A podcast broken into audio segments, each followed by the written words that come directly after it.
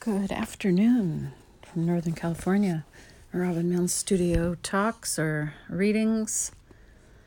Adele's Vienna is where we are. We are on the first chapter of The Lady in Gold, the extraordinary tale of Gustav Klimt's masterpiece, Portrait of Adele Bloch-Bauer. And we just finished the prelude, or the prologue, excuse me, in two parts. If you haven't heard that, it's not probably a big deal, but I did do the prologue in two pieces. Now we begin the story. And it's called Emancipation. Let me make sure of this. Part one Emancipation. Adele's Vienna Poems and Privilege. It was 1898, and the devil himself seemed to dance in Vienna. The mistress of Emperor Franz Joseph was Vienna's premier actress, Katharina Schratt, and she was threatening to retire from the stage unless the Imperial Burgtheater staged a scandalous Arthur Schnitzler play that glamorized free love. Vienna's most acclaimed star couldn't possibly be allowed to step down in the Jubilee year, the 50th anniversary of the reign of the Austro Hungarian monarch. So when the curtains opened on Schnitzler's Veil of Beatrice, the emperor personally saw to it that his mistress was on stage in a black veil in the role of the seduced woman.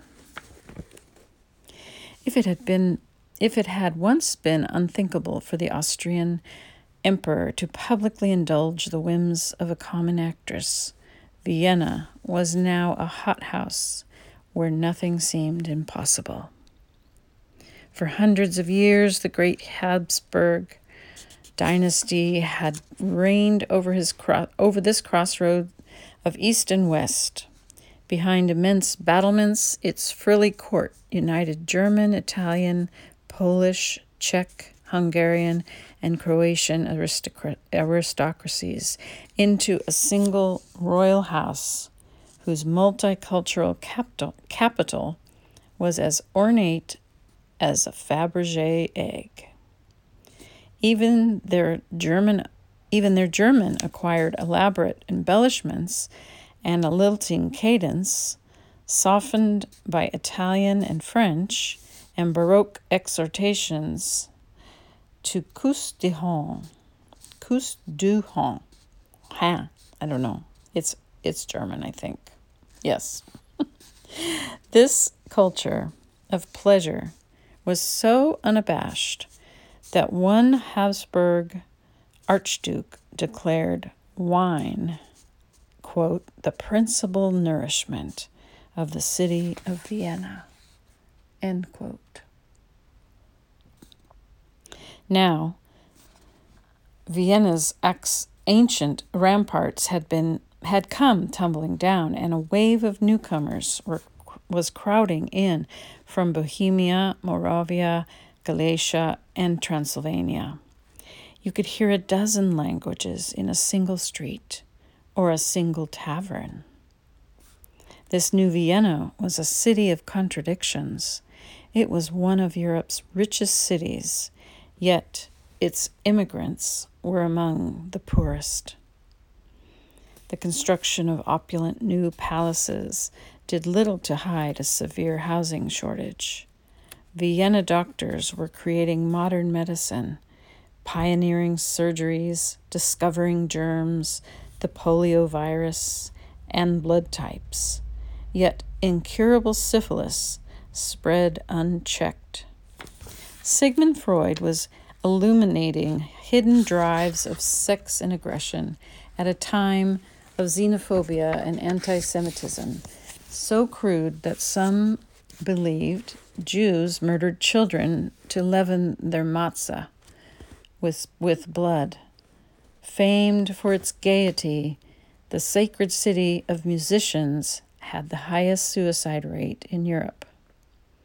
the hallowed house of Habsburg, which produced the kings of the Holy Roman Empire and boasted such ancestors as Julius Caesar and Nero, seemed to be coming apart. Emperor Franz Joseph was carrying on with an actress. His wife, Empress Elizabeth, detested court life and spent her time traveling the continent, earning a reputation as Europe's most famous liberated woman. His brother, Maximilian, playfully donned a sombrero during an ill fated adventure as Emperor of Mexico that ended with his execution by a firing squad. His wife Charlotte went mad in a Belgian castle. The dynasty that had united Europe and the Americas had become the emperor, empire's premier dysfunctional family. Arrivistes were upending the social order. Sorry, I've had to move my book and I've lost my place. Prominent Jewish men like Gustav Mahler, who converted to Catholicism to qualify for an imperial post as director of the Vienna State Opera, were somehow becoming eligible bachelors chased by wealthy Catholic society girls. The intoxicating waltz was throwing Viennese maidens into the arms of strangers. African and hot blooded, crazy with life, restless, passionate, wrote an appalled director of the Burg Theater. The devil is loose here. In one single night, the Viennese went with him. Yet, even in this quote unquote gay apocalypse, Vienna maintained a deeply old fashioned charm, with its snow covered palaces and strolling parks its aromatic cafes and seductive pastry carts, piled with petit, petit and chocolate bonbons, filled with sweet liqueur. Possessed of a childlike love of adornment, Vienna was a city where gilded iron roses climbed balconies and stone goddesses framed doorways where gargoyles glared from cornices and Herculean men bared their immense chests from facades. Even the empire's military was as festive as a marching band, with Emperor Franz Joseph in scarlet trousers trimmed with gold braid his officers and hussars strutting through Vienna in uniforms in purple, salmon, and powder blue, festooned with red lanyards and long plumes trailing from their helmets. In 1998, Vienna was a place where illusions could still be preserved by well to do families like the Bauers, who gathered as their elegant apartment above the Ringstrasse on a March afternoon when the musky sweetness of lilacs filled the damp air. Adele Bauer was standing before the family in a white Grecian robe, revealing a slender frame as long and delicate as a vase. Her thick dark hair fell to her waist. At sixteen, Adele was crossing that mysterious line between girl and woman. Dressed as the spirit of spring, she held a wicker cornucopia filled with spring blossoms and sheaves. With her poise and regal bearing and her dark, heavily lidded eyes, Adele might have been an actress like Katharina Schratt, who ruled a few steps down the Ringstrasse at the Burg Theater. For now, Bauer family gatherings were the, sa- were the stage for Adele, the pampered youngest child of Viennese banker Moritz Bauer. Today, Adele would read a poem in honor of a family wedding. In two days, her sister, Teresa Bauer, would solemnize, solemnize, solemnize solemnize, whatever, her union with Gustav Bloch, the jovial son of a prominent Czech sugar baron. So there was a dynastic air to the proceedings in the Bauer parlor, a great room richly furnished with gilded mirrors, the framed portraits of family ancestors, and an ornate clock adorned with a golden Roman chariot. Bauer family celebrations always had a touch of theater. Friends played music while guests waltzed. A special poem elevated the atmosphere from the realm of the ordinary, inviting guests to share the deeper significance of the moment. The room grew still. Do you recognize me? Must I introduce myself? Adele began in a low, rich voice, with an air of intrigue. Do you know who is speaking to you? I bring you joy. I bring you lust for life. I chase away your sorrow and grief. In a word, I am the good spirit of the house.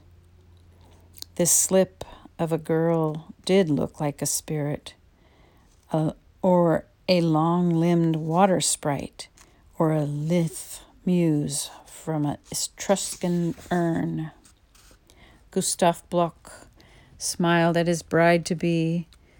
The Teresa, the very proper sister of Adele, Wait, sorry. I got to turn the page. Gustav Bloch smiled at his bride to be, Teresa, the very proper sister of Adele. Gustav, a handsome man with a thick mustache, had wooed Teresa with the intricate courtesies suitable to the old fashioned daughter of an established banker. Gustav's brother Ferdinand, standing beside him, eyed Adele. Ferdinand was poised to take over his Czech father's sugar beet interest industry. Sugar barons were the oil sheiks of pastry mad Vienna, their wealth increasing with every surge in the price of the white, of the white gold. Ferdinand was twice Adele's age. He was a kind, homely bachelor who collected fussy 18th century porcelain serious, and methodical. Ferdinand was as different from his cafe loving brother as Therese was from her literary, artistically inclined sister. The conventional Therese would straighten out Ferdinand's bon vivant, bon vivant of a brother, but her sister, Adele, looked like a charming little pagan goddess. I am a creature of this house which I have always loved, always inhabited, and seldom left, Adele was reciting. My worst enemy is the sadness that drove me away. Ferdinand suffered from periodic melancholy. He listened more closely. But you see that I emerged the stronger one, Adele said, with theatrical triumph. And how do I return? whole and strong with all the might that I can muster. How much do I love to see you here? You can see it in my shining eyes, in my flushed cheeks. My masterpiece is you, gathered here, Adele said with rising emotion as the guests smiled. Ferdinand was hooked. How had his distant how had his distracted brother managed to betroth himself to this charming Viennese family. As my little ghosts foretold, Adele said, happiness has moved in with the Bauers. Ferdinand's eyes wandered to a sepia portrait of Adele's mother in a heavily gilded frame, dressed in the dating in sorry, dressed in the daring pre-Victorian manner, her gown falling far from her thin shoulders and bearing a touch of decolletage. Adele obviously took after her mother. It is not true that little Cupid, is it not true that little Cupid with his bow and arrow has made an excellent shot? Adele asked, taking Gustave and Teresa by the hand. I feel it in the bearing, beating of my heart, in the blood that runs through my veins. I feel it in the hot streak of luck that shoots through me. The poem was long. Guests shifted on their feet impatiently, thinking of the champagne and roast beef to come. Ferdinand wondered if he could arrange to be seated near Adele. Suddenly, I have lost my words, Adele said. Adele stalled mischievously. My desires rise to my lips inside me. My feelings are in turmoil, and every emotion clamors to emerge at once. Waiters were bringing fluted glasses. But the Hausfrau is giving me an annoyed look, Adele said, smiling at her mother. She wants you to sample her culinary skills. The man of the house would like you to judge his vintages of wine. Therefore, I will go now. I call out to you with all the force of my lungs and even more. Long live the bride and groom! Everyone raised a glass. The deserving but dour Ferdinand made a silent roast toast. Sorry, the, let me see that again. The deserving but dour Ferdinand made a silent toast to the dazzling woman child in white, the bewitching embodiment of youth and hope. And that is where we stop today. That was interesting. I like that. Thank you for listening. Next chapter will be called The King, or the next piece of this first chapter is called The King. Happy listening. Talk to you next time.